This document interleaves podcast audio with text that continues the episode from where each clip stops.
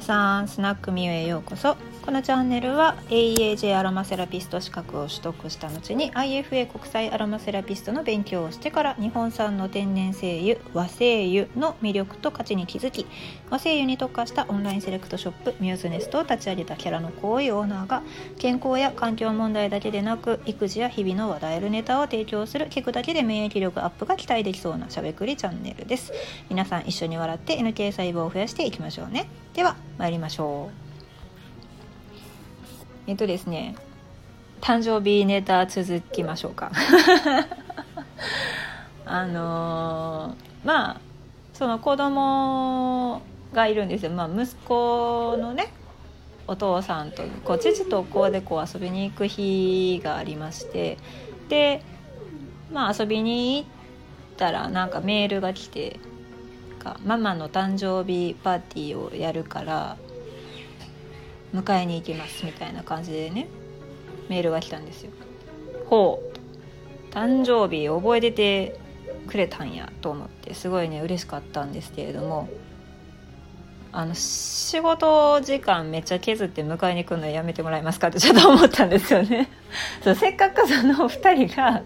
外に遊びに行くことによって得られたこの私の一人時間を短縮して迎えに来られてもなんかお食事時間の3時間ぐらい前やったんですよ。何のために？みたいな、うん、単に帰ってきて遊びたいんやろうなと思ったんですけどなんかねちょっともうちょい遅くできませんかっていうような超現実的なあの可愛げのない女です。はい、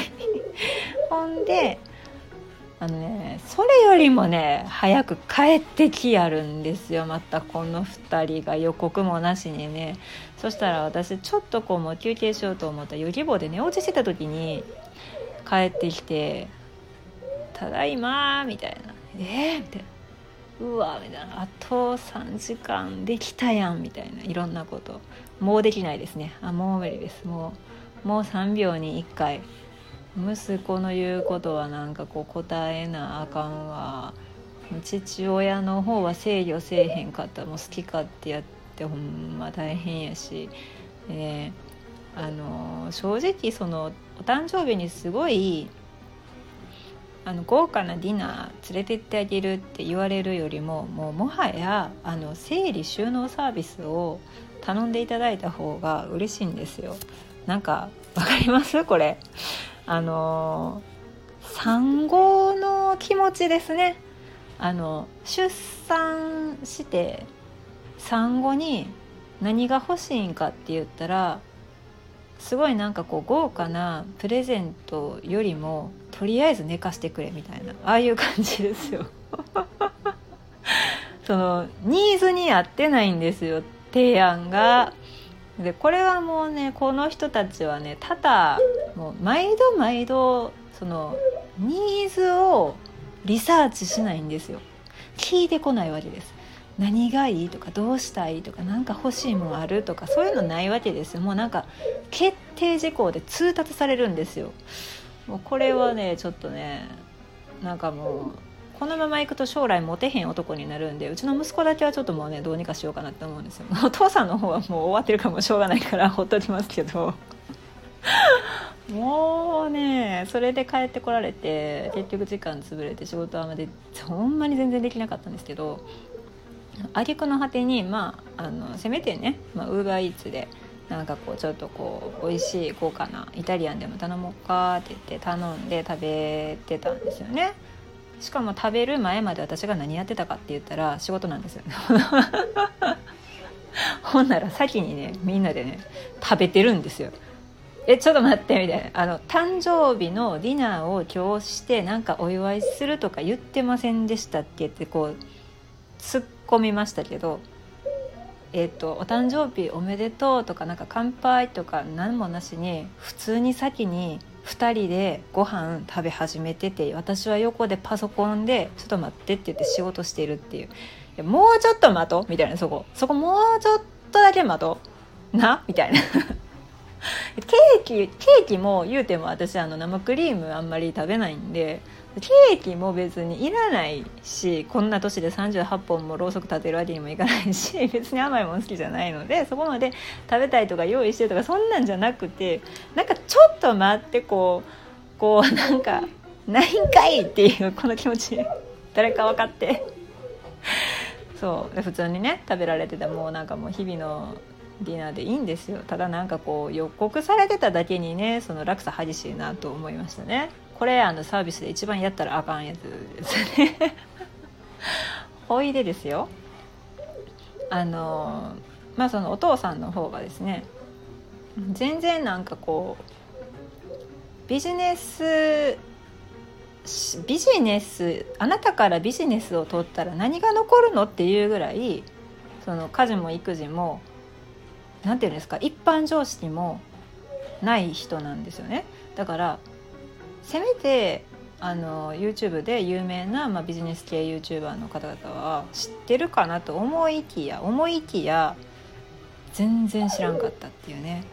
であのまあ有名なあのまこなり社長の、ね、動画を見せたらギャハギャハ笑ってめちゃめちゃおもろいなって言うんですよ。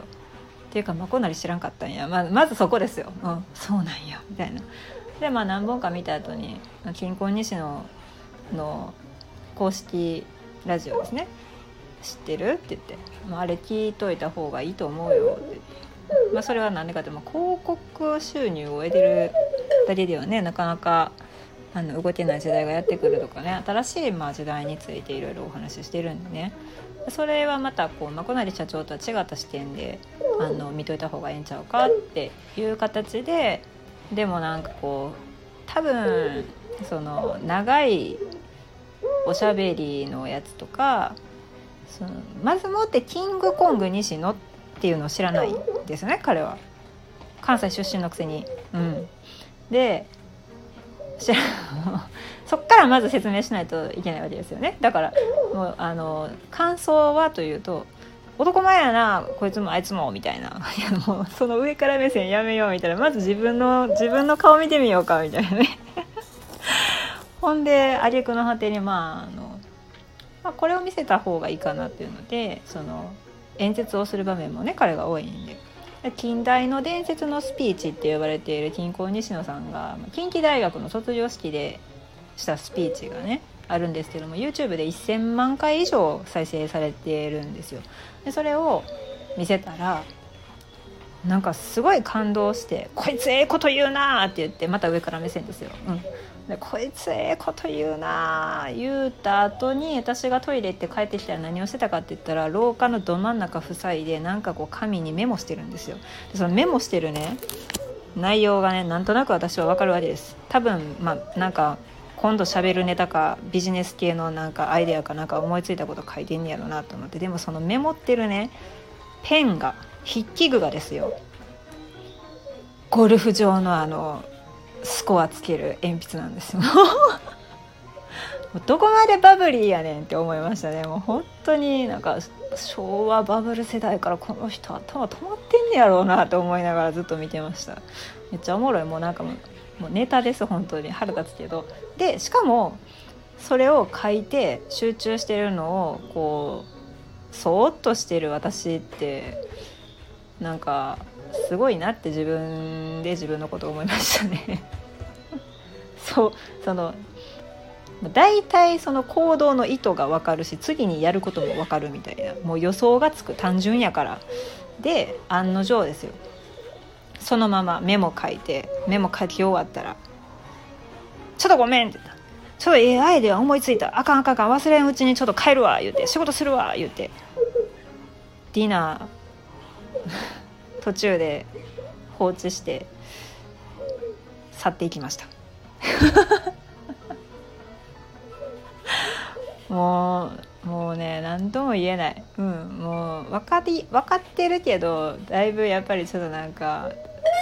すげえなって逆に逆に どこどこまでも自分中心なんでなんかもうあのすぐ人に合わせてしまって疲れるんですっていう人はあの彼の 0. 0.5%ぐらいでいいからちょっと取り入れてみてはいかがでしょうか。いやあんなん近くにおったらめっちゃ疲れますよ。ほんま疲れるから0.5%ぐらいでいいです。はい。ではでは。今日も嫌なことがあったらこれネタになるやん。美味しいやんって言ってもうポジティブ変換していきましょう。たとえ誕生日のディナーを途中で放置されて去られても感想はコメントで質問はレターで送ってくださったらめっちゃ嬉しいですではまたお会いしましょう和製油専門店ミューズネストのオーナーみゆママでした Thank you.